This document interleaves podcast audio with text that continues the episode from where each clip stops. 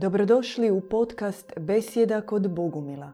Možete nas pratiti uživo na YouTube kanalu Bogumili petkom u 20 sati.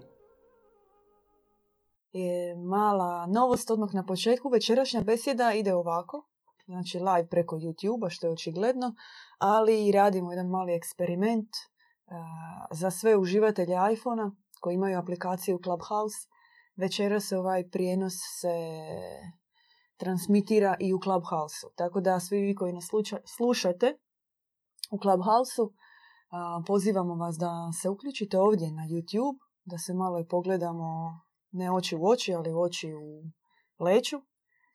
I evo, neka Clubhouse e, budu samo vrata, vrata kluba kroz koji ćete proći i doći ovdje kod nas. Znači na YouTube smo u live možete vidjeti glave koje stoje iza večerašnjeg prijenosa, večerašnjeg našeg razgovora sa Parcifalom o kulturi.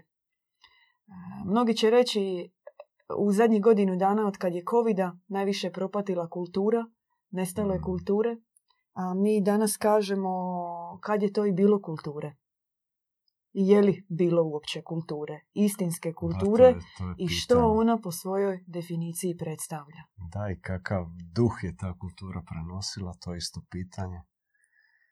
Uh, Uopće kad pogledate riječi, kulture se često vezuju uz umjetnost. Nekako su dosta bliske u svom shvaćanju. Etimološki gledano, kultura od kultivare, kultivacione, to je kao neka talijanska međa preko koje objašnjavamo riječ i označava njegovanje, uzgajanje, sjemena u različitom obliku, duhovnom, materijalnom, fizičkom, znači nekakav zbirni sustav vrijednosti, mhm. tradicija, vjerovanja, običaja koji čine neko društvo ili civilizaciju. E, ali nas zanima više ovaj kontekst i povezanost sa riječi ars, artis, sa riječi arta. Mhm. Zato što po bogumilskoj zorastrijskoj tradiciji arta je bio naziv za skup, za zbir duhovnih zakona.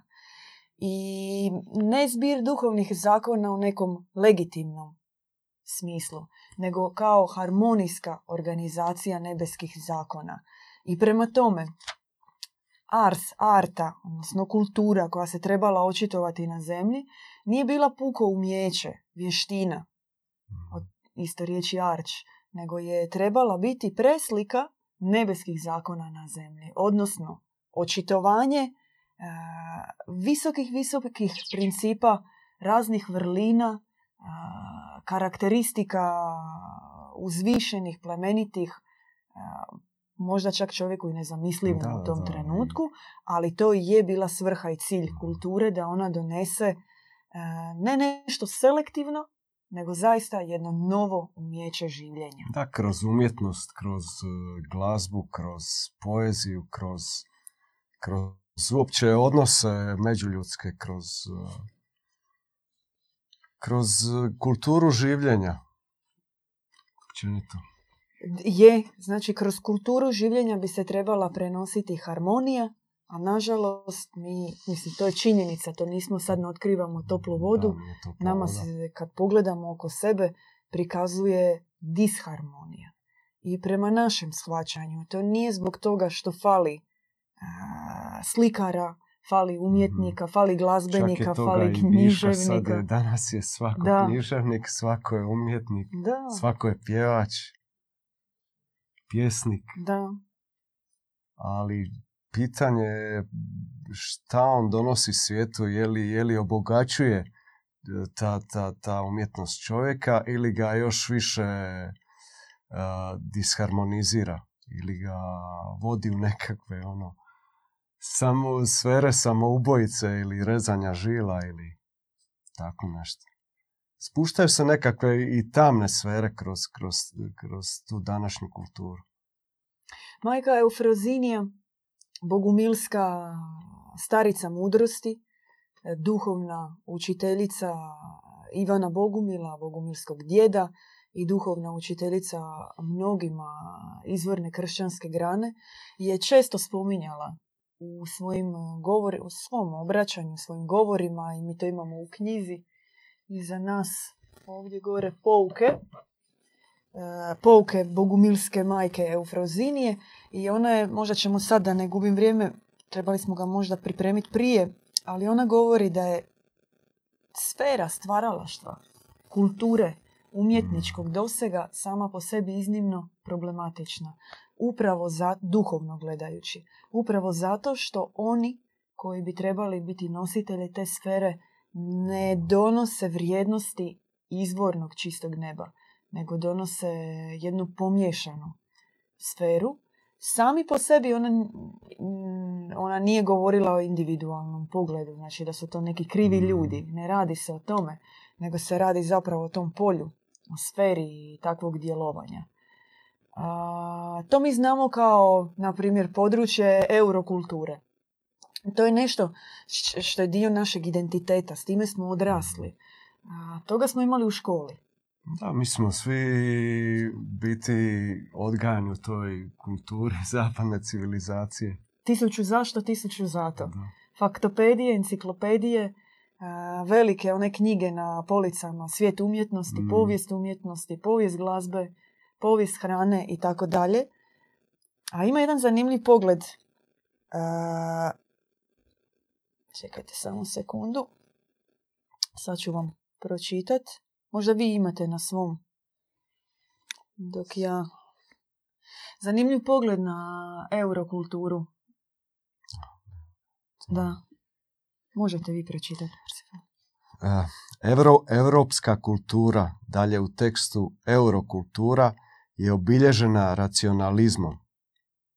Živjelo se grešno i mračno, a izvanjski su svoje smrdljive nagone omotali s pompoznom književnošću i filozofijom. Kultura je poslužila kao način prikrivanja niskog ponašanja uzvišenim motivima no sa duhovnog stajališta su ipak bitne namjere. Bog gleda u srce. Ovo je, što bi se reklo, mic drop. Ja?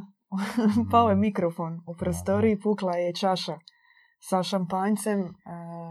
Da nam je netko rekao jel, u srednjoj školi dok su, nam, e, dok su nas tjerali da slušamo o književnicima koji nas ne zanimaju, o njihovim idejama s kojima nismo poistovjećeni ovo, onda bismo zapravo shvatili o čemu se radi. I opet ponavljamo, ne govorimo o individualcima kao kriv je ovaj pisac ili kriv je onaj pjesnik, nego o cjelokupnoj ideji koja je stajala iza toga. O izvoru ti pisci su se isto tako slavili kao nešto uzvišeno, kao neki pronositelji duha baš tog istinskog duha, a on nije bio istinski, nego, nego pomiješan. I kroz filozofiju, i kroz e, književnost, pjesništvo. I mi to, mi to učimo u školama.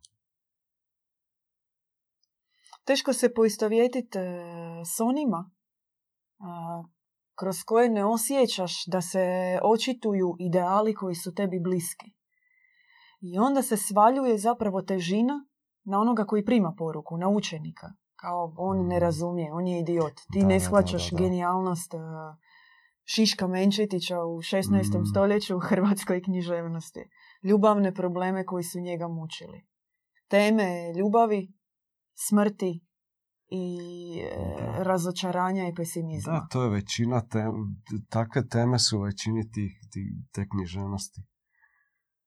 I poezije Eros i Tanatos tu vlada i to je jednostavno povezano.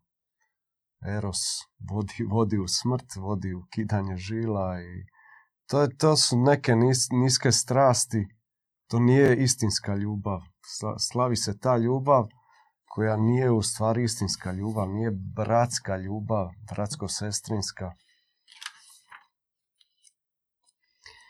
I teško je naći e, uopće u toj šumi književnika naći nać neki ideal, naći neko, neko baš svjetlo, svjetiljku. Možda vi imate neki primjer? Imam jedan primjer.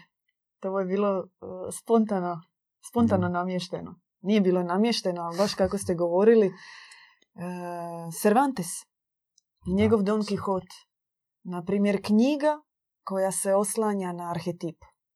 Znači, sam autor koji je crpio inspiraciju e, iz područja Kordopskog kalifata, od e, visokih, visokih mudraca, starješina, koji su njegovali principe premudrosti, dobrote, uzvišenog e, aristokratskog pogleda na čovjeka i na svijet, koji su kontemplirali o Bogu, o, o duši, o čovjeku, o principu života i o kulturi življenja.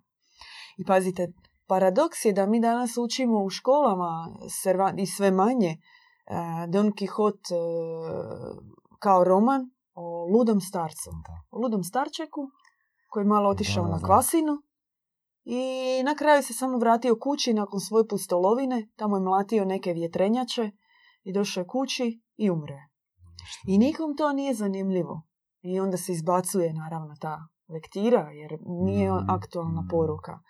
Međutim, s druge strane ostaje žalosno da Cervantes i uh, istinska poruka koju on imao sa tom knjigom ostaje neshvaćena. Njegov Don Quixote nije bio lud. On je jednostavno bio dobar. Prekomjerno dobar. I on kao dobri vitez, kako sam sebe imenuje, uh, donosi princip života koji je ondašnjem svijetu bio nepoznat. Visoke, visoke vrijednosti. Da, on stremi prema visokim idealima, visokim plemenitim i vit, viteškim, viteškom duhu, a ne duhu ovog, svijeta. I to ne svom Koji se osobno. miri u biti sa svijetom. On se ne miri sa svijetom, on ide u borbu čak i protiv tih nevidljivih vjetrenjača. Da, i, i to ne radi za svoj osobni cilj, što je zapravo najvažnije, nego to radi u ime čitavog čovječanstva. Njegova, njegova borba, njegova bitka je prikaz onog jednog ratnika koji vrijedi za tisuću. Mhm. A zapravo je u liku nekakvog starčeka koji naš vitez dobri je došao. Evo primjer dobrote čiste. Ako ga vidite, naš Hannibal Pesek koji je sasvim slobodno ušetao tu kod nas. Da, Hannibal, govorimo o dobroti. Ajde, da ću sjediti. I općenito, recimo, utjecaj katarske tradicije, katarizma na razvoj e, umjetnosti, kulture, e, književnosti, pjesništva, filozofije je bio nevjerojatan. E, čitavo područje 12. vrijeme 12. 13. 14. stoljeća je bilo zasuto inspiracijom koja je proizlazila baš iz principa života. I opet gdje se, na primjer, javlja problematika. Mi učimo danas o, recimo, katarskim pjesnicima kao pjesnicima ljubavnog pjesništva. A zapravo, to je bio visoki ideal pjesništva u kojem se pjevalo o nebeskoj ljubavi. Mm. Zato su se nazivali mine zingerima. Jer su pjevali o mine. Mine zangeri, mine zingeri. I tu nije bila riječ ni u kakvoj tjelesnoj ljubavi nego o nebeskoj ljubavi, ljubavi kakve nema na nebu i na zemlji. Onoj ljubavi zbog koje je čovjek e, sposoban e, stvoriti e, kvalitetniji svijet oko sebe. I sve je utemeljeno na tome, jer prema bogumilsko-katarskoj tradiciji postoje četiri stupnja emanacije duha, mm očitovanja. Da duh, kultura, kultura, zajednica, znači bratsko-sestrinska zajednica i na kraju polis kao neki skup, skup zajednica. Ali sve počinje od, od duha, sve počinje od, od svjetiljke, od nositelja duha koji, koji preko kulture, e, preko kulture se taj dobri istinski duh prenosi kroz, e, kroz umjetnost, kroz odnose međuljudske, skladne, harmonične, čiste, djevičanske. I, I kroz zajednice, znači takva zajednica kroz takve odnose se isto uzdiže, ona raste, jedni kroz druge se uh, rastu i onda se dalje stvara polis kao kao jedna, jedan veći krug e, dobrih zajednica. Da. Meni je recimo genijalan ovaj dio početak. E, tamo gdje djeluje dobri duh, e, tamo gdje se spušta sfera kao e, akcija, čin, jelovanje dobrog Boga, tamo se rađa kultura. Tamo Da. odmah se spušta arhetip e, drugačijeg života, koji smo mi imali primjera vidjeti u mnogim a, što domorodačkim zajednicama, Bila je što civilizacija. bilo je da, civilizacija, bila je da. civilizacija s drugčijim kulturama nego ova, ova koja je danas naša, ta zapadna. U kojima su vladali drugčiji odnosi, dobri odnosi. Te zajednice su živjele u skladu, u harmoniji sa prirodom i, i sa Bogom na posljedku. Nije bilo odvojenosti od, od prirode i od Boga. Jednostavno je to djelovalo kao ne- neka skladna cijelina. A mi danas smo potpuno odvojeni i od prirode. Kultura je potpuno nekako odvojena od, od prirode i od Boga na posljedku. Kultura je osobni akt izražavanja, jel? Ako ja to dobro svačam. Da. Ona je mm, e, posljedica kombinacije talenta i obrazovanja. Nekad naravno izostane obrazovanje. to Da, je- i primljenih nekakvih odraza. kroz Inspiracije život, iz svijeta Inspiracije, i- sad odakle dolazi ta inspiracija, opet pitanje. Jedno treće pitanje. Da, recimo, vi ste mogli imati e, primjere obrazovanog slikara, na primjer Mhm. nekog e, Monea, ili današnji primjer Banksija, grafitera, Da, da, da, da. najpoznatijeg svjetskog um- e, umjetnika koji postiže basnoslovne cijene na aukcijskim kućama, a zapravo svira, e, zapravo m, crta grafite, ako je jedan Da. čovjek naravno, ako nije kombinacija Da, ko zna. više Ko njih. stoji iza Znači, nacrta neki lik na zgradi i to je high street art e, i to je čin. Da, da, da. I to je današnji vrhunski umjetnik, a kad usporedimo to sa recimo, ne znam, Michelangelom ili Da Vincijem, Monalizom, meni je to osobno nekako potpuno neusporedivo. Koliko se kroz, kroz recimo Monalizu, koliko se tu osjeti sklad, djevičanska neka emanacija i- iz, iz toga dijela. Isto tako Michelangelo. I koliko je tu truda uopće uloženo. Križa, Michelangelo, Michelangelo je morao visiti doslovno na stropu da bi koliko godinu, dvije Da. ne trebali. Ja mislim više, ne znam. Ili više, nemam pojma. Isto tako Da Vinci je slikao, mislim, analizu preko godinu dana.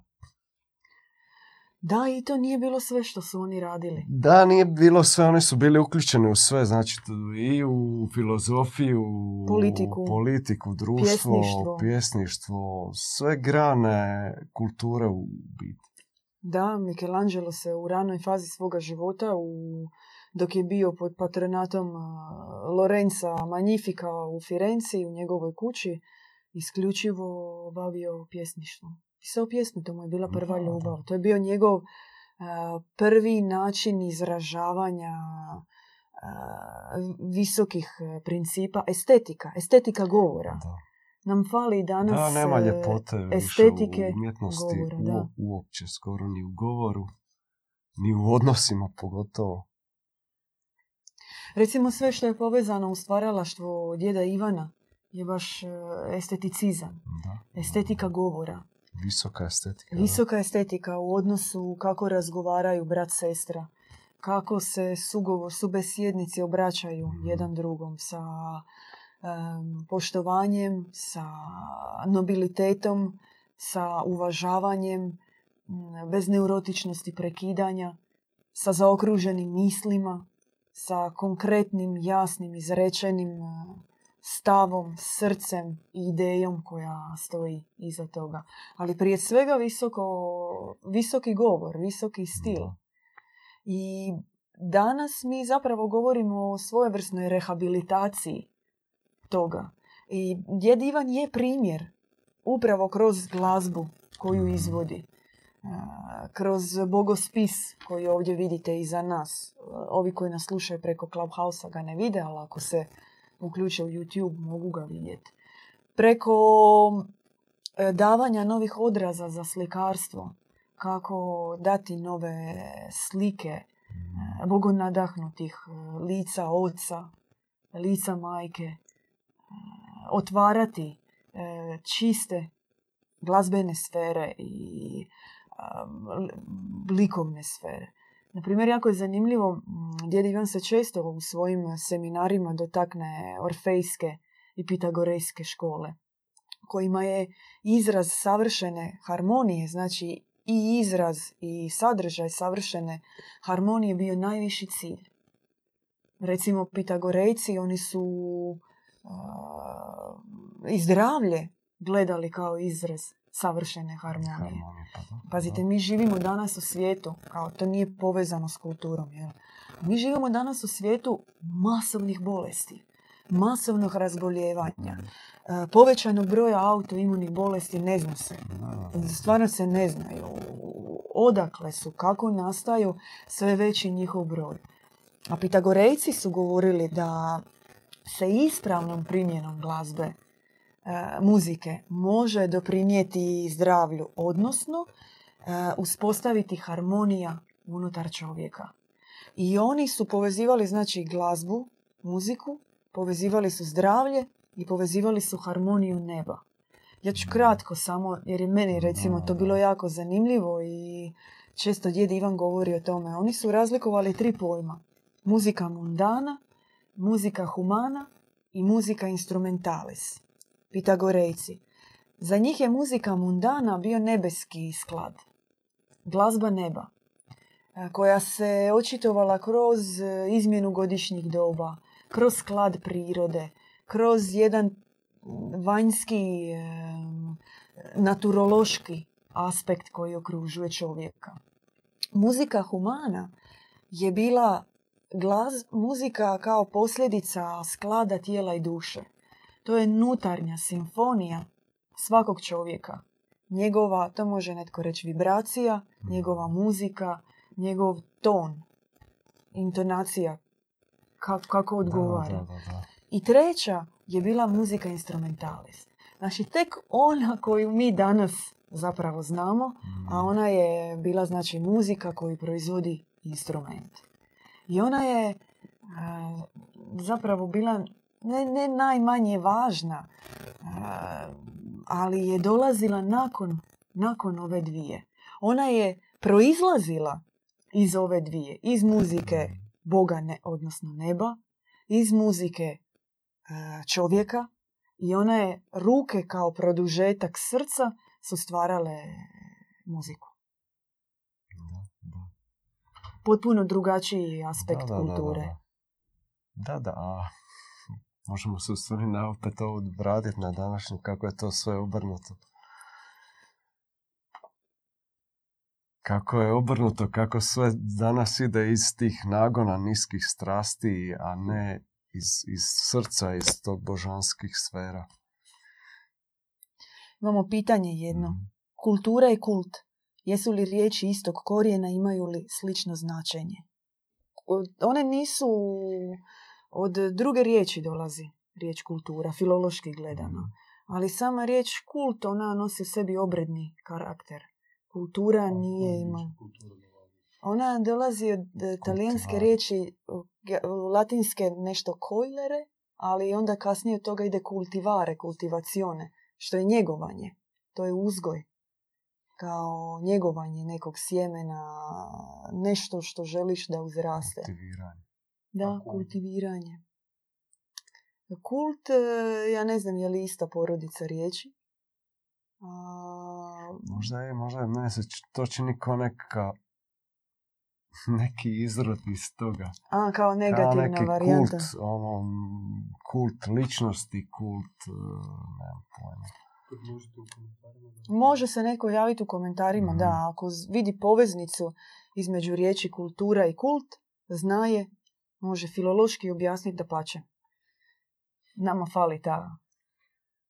Nama je to kao nešto zatvoreno kao kult, neko fokusiranje samo na, na, na, na jedan aspekt. Na čisti ritual. Na Kult ritual, kao da. žrtvenik, obred, e,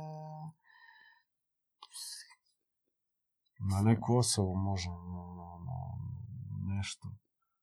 No sad pretpostavljamo, Da, jel da? Pretpostavljam. Dobro, ako e, ste čuli naše pitanje, znači tražimo poveznicu, poveznicu između riječi kultura i kult.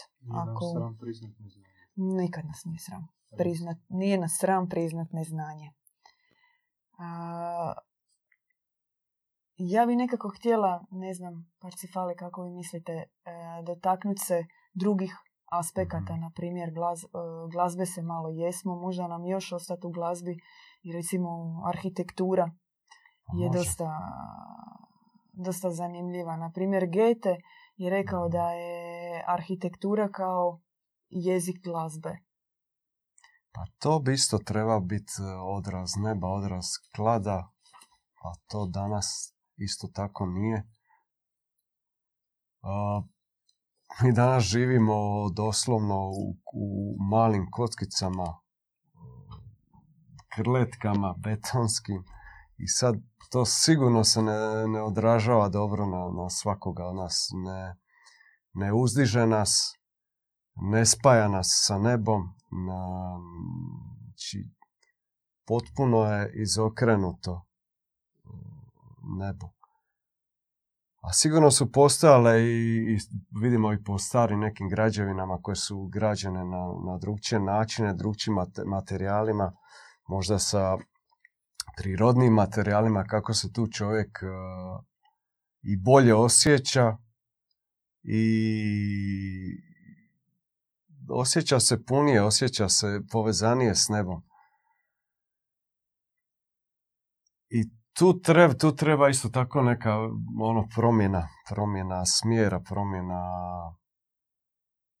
te kulture. Mor- mora, se, mora se uvesti sklad, mora, d- ljudi bi trebali živjeti u, u takvim prostorima koji će, koji će nas hraniti, koji će nas povezivati s nebom možda od drug, napravljene od, od drug, drug, drugih, drugčih prirodnih materijala, drugčih oblika, možda Okrugle kuće. okruglih, možda i sa nekim visokim svodovima. i Već su građene takve građevine. Postoje gotičke katedrale u kojima se čovjek osjeća već malo drugčije, uzvišenije. Katarski dvorci. Katarski dvorci. Možda i piramide, možda su i one služile za, za Kažu neko da uzdizanje. je tajna katarskih dvoraca jednako duboka, jednako Mhm. mistična kao tajna egipatskih piramida. Da. Mi danas, e, možda ne danas, ali prije godinu, dvije idu horde američkih turista koji su gledali filmove Indiana Jonesa i idu po katarskim dvorcima, ne poznavajući mistiku koja stoji iza arhitektonike tih istih dvoraca. Njihova arhitektonika je mistična. E, Čak pitagorejskim brojkama, jer brojke su pitagorejcima bile važne i njima je bila mistika i duboko značenje. E, Kaže se, bilo ih je 144 posloženih, simetrično, prije nego što su spaljeni, ali i važnost je i tih nutarnjih 144 dvorca. Zanimljivo je recimo um,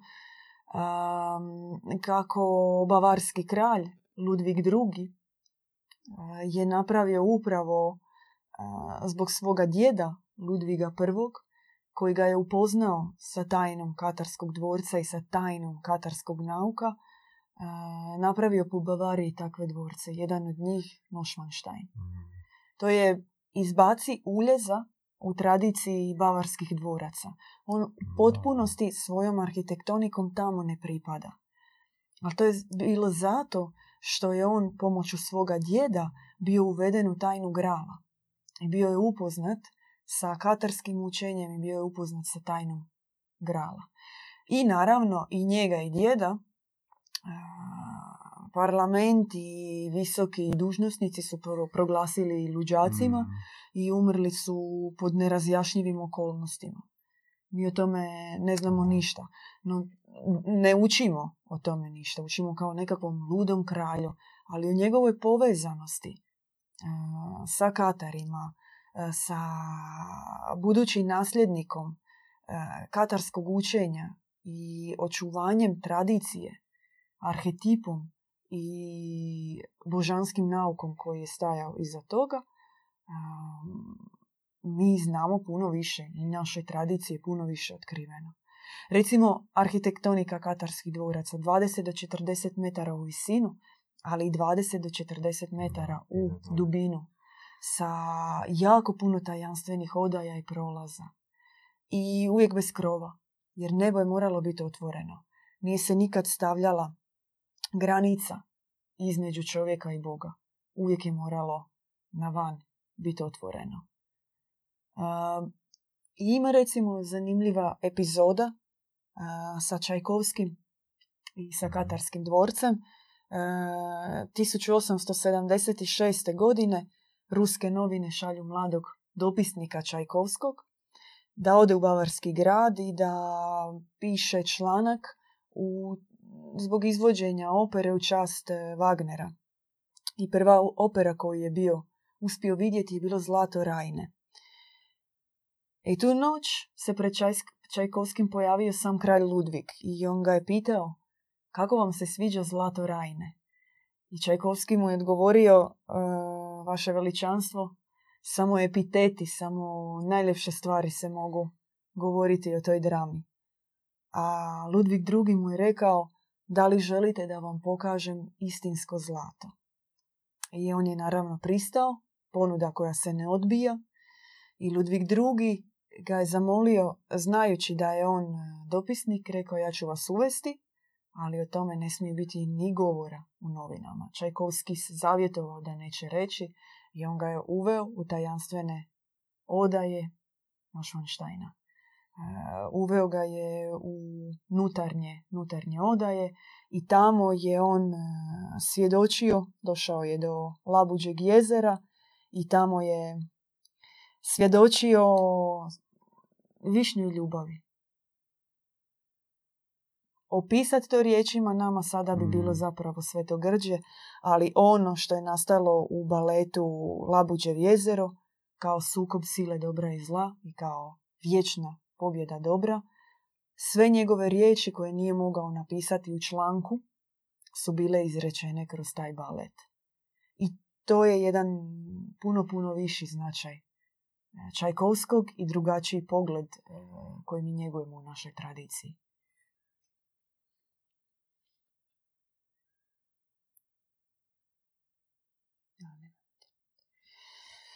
Ili, na primjer, Mozart. Ko nije gledao Amadeus film? Da, svi smo gledali film. Dobili neke odraze Mozarta koje pitanje su li istinite po nama nisu, po našem djedu Ivanu. No, prikazan kao šizofreničar, luđak, opsjednut ženama. Ne znam, svaki da, svaku noć je bio na nekom tulumu, tulumario.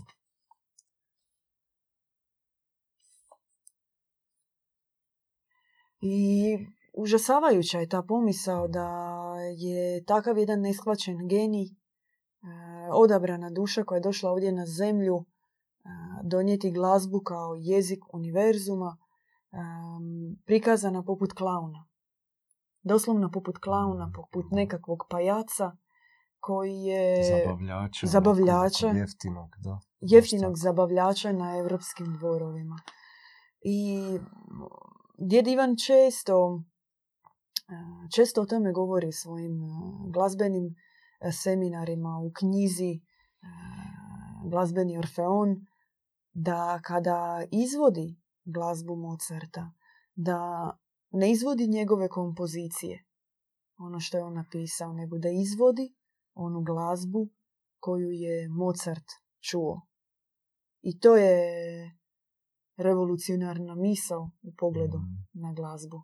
Ne ono, ne ono umjeće glazbene škole, kombinacija adekvatnih nota, nego kultura zaista kao glazba kao zbir duhovnih zakona. Kao harmonija, kao organizacija i struktura neba koja se spušta koja se spušta od ozgo. Evo malo prije što sam rekla, Gete je rekao da je arhitektura okamenjena glazba, a kod Mozarta, Čajkovskog, Hajdena, Baha je suprotan slučaj. Glazba je okamenjena arhitektura. Ona spušta nebeske dvorce. 144 tisuće njih, ako treba. Ali ona spušta na zemlju svijet e, ustrojen po nebeskim zakonima. Koji onda dotiče našu dušu, koji govori univerzalnim jezikom zbog kojeg e, i najtvrđe srce se otapa. Zar ne? A takva bi kultura trebala biti, tak, tak, takve sfere, takvog duha bi trebala pronositi. Odnosno da, da uzdiže čovjeka, da ga čini boljim i da, da ga inspirira isto, da, da, da on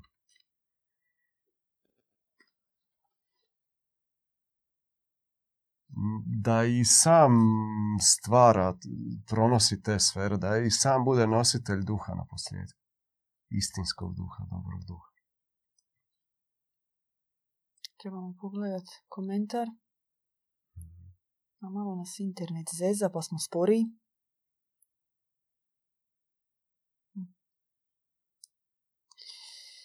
Riječ kult je porijeklom od istog latinskog korijena, kultus, obrada, kultivacija, uzgoj. Dakle, kultura i kult su dvije riječi istog korijena. Kultus, kolere, štovati. Boris Petrović nas pita koliko je ostalo od kulture.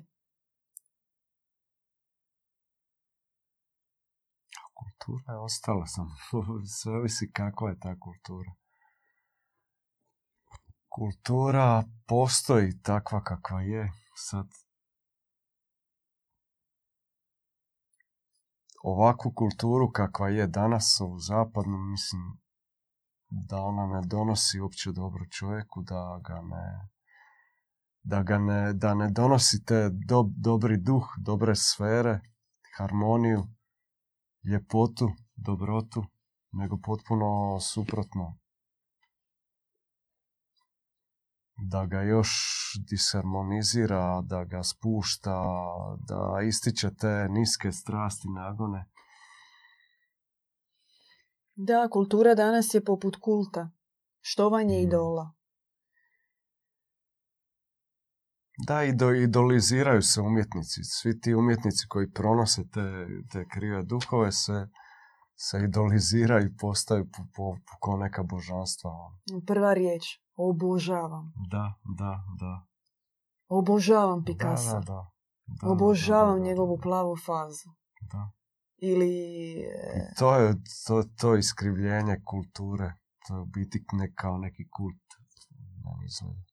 Da, mi zaista ku- kult ličnosti. Kult. Mi se klanjamo kultu ličnosti, a mm, ideja koja stoji iza toga, ona je Mhm. upitna, pomiješana i e, kako je tamo bilo u onom citatu, pompozna. Da, da, da. Premazano nekom ljepotom, ali biti nije to ništa. Nema tu ljepote, nema tu sklada ni harmonije. Da, kultura mora biti kultiviranje duha. Ono što smo rekli na početku. Uzdizanje duha, oplemenjivanje. Jednostavno. Da, i to moramo naglasiti. Mi kultiviramo duha. Duha kao a, najplodonosnije Mhm. očitovanje božanskih vrijednosti. Sumu neba. Sumu svega. I mora se dogoditi spoj na izvor istinskog duha. Ako toga nema, onda imamo ovo što imamo. Znači mora se naglasiti kultiviranje duha. Da, mislim da kultura mora obuhvatiti sve, sva ta polja i, i duha i Boga i prirodu oko nas i, i samog čovjeka. Jednostavno mora, mora to biti nekako usklađeno, obuhvaćeno kulturom, a ne da je kultura samo se odnosi na, na neko usko onako polje. Znači mora biti, i sad ide ona famozna velika Mhm. riječ, teo, bog, Teo, antropo, antropo, naturo. čovjek, naturo, priroda, gamija, brak. Brak, da, sjedinjenje. spoj, sjedinjenje. Boga, čovjeka, Čovjeka i prirode. prirode. Visoki, visoki zadatak za sve one koji žele... Da, da, da. I, i u takvu, takvim naseljima, takvoj kulturi, takvim odnosima mogu, mogu i dolaziti dobre duše, mogu se rađati bolje duše nego što smo mi i, i uzizati dalje takvu civilizaciju. I recimo gdje se javlja problematika? Mi tako možemo i djeda Ivana pretvoriti u idola, Može, štovati da, ga da, i sve pretvoriti u kult, ako se ne budemo spojili na isti izvor iz kojeg se na njega spušta objava. Da. I tu je tanka, tanka. Da, svako od nas isto tako bi, bi trebao nastojat e, biti isto takav provodnik duha, nositelj duha, nositelj sfere kroz umjetnost, kroz neku sferu svog djelovanja. Sad svako ima ne- neku drugčiju sferu, tu može biti poezija, može biti muzika, glazba, druge neke umjetnosti ili neke socijalne, društvene društveni odnosi, ne znam kako, kako ko ima nekako u srcu preferenciju. Ako se, kulturi, ako se kultivira duha, onda se ispuštaju darovi duha. I to je sad moja pretpostavka po onome što vidim u našoj zajednici, da se po tome i dobivaju darovi. Darovi slikarstva, darovi glazbe, Mm. darovi arhitekture, gradnje i tako dalje.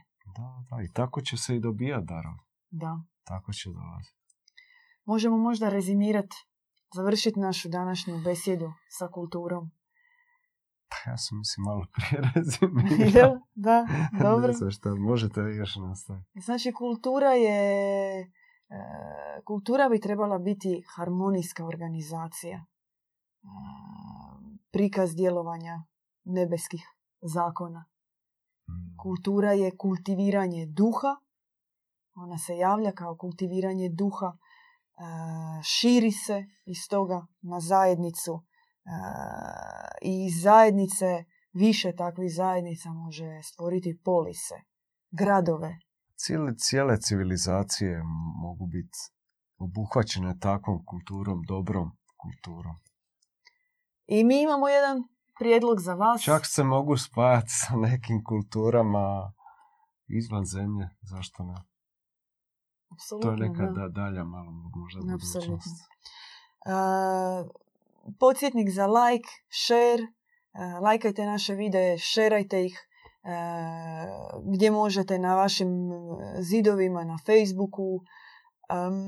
Stisnite zvonce na YouTubeu da vam stižu obavijesti kad imamo premijere i kad idu naši videi live. Ovu nedjelju će se govoriti o miru. Ide objava uživo o miru, nečeg što nam fali i na osobnoj razini i na svjetskoj razini, u svijetu kojem kažu u ovoj civilizaciji sve ukupno bilo dva dana bez ratovanja. E, mi ćemo govoriti o miru u nedjelju. U nedjelju. Uključite se, a, pomozite nam, a, zahvaljujemo ovim putem onima koji su nam već pomagali sa svojim donacijama da ovo sve funkcionira, da imamo svjetla, tehniku, bubice, četiri, Da, četiri trenutačno četiri ovdje. Umnožavaju se. Umnožavaju se, kultiviranje bubica se isto događa. E, I molimo, evo, ako imate želju podržati to, e, naš oblik kulture, kako mi gledamo i na razgovore, i na besjede, i na promišljanja, pomozite da ovo zaživi, da se proširi, da nas ima više i da se širi dobra riječ kroz to. Polako se već i otvaraju neke mogućnosti putovanja. Mi smo zbog toga radosni. Imamo puno poznanika u drugim gradovima, u dijaspore. Znate kako je ono, najbolji gost se poziva sam. Pa ćemo se i mi ovako sami Mm. pozvati. Pozovite nas u goste, dobri smo gosti. Možemo i preko ljeta doći do vas ako organizirate susret s bogumilima, negdje da porazgovaramo, podružimo se uz čaj. Ako ima bujruma kod vas, mi smo brzi i voljni uvijek doći. A, pozivamo vas da se uključite u naše akcije na internetu. da prevodite, prevodite na druge jezike naše emisije, besjede, predavanja. Možete, možemo uključiti subtitlove na druge jezike koje god govorite i bit će emisije tako dostupne svima. Kultivirajmo duha i na ovakav način proširimo novi koncept kulture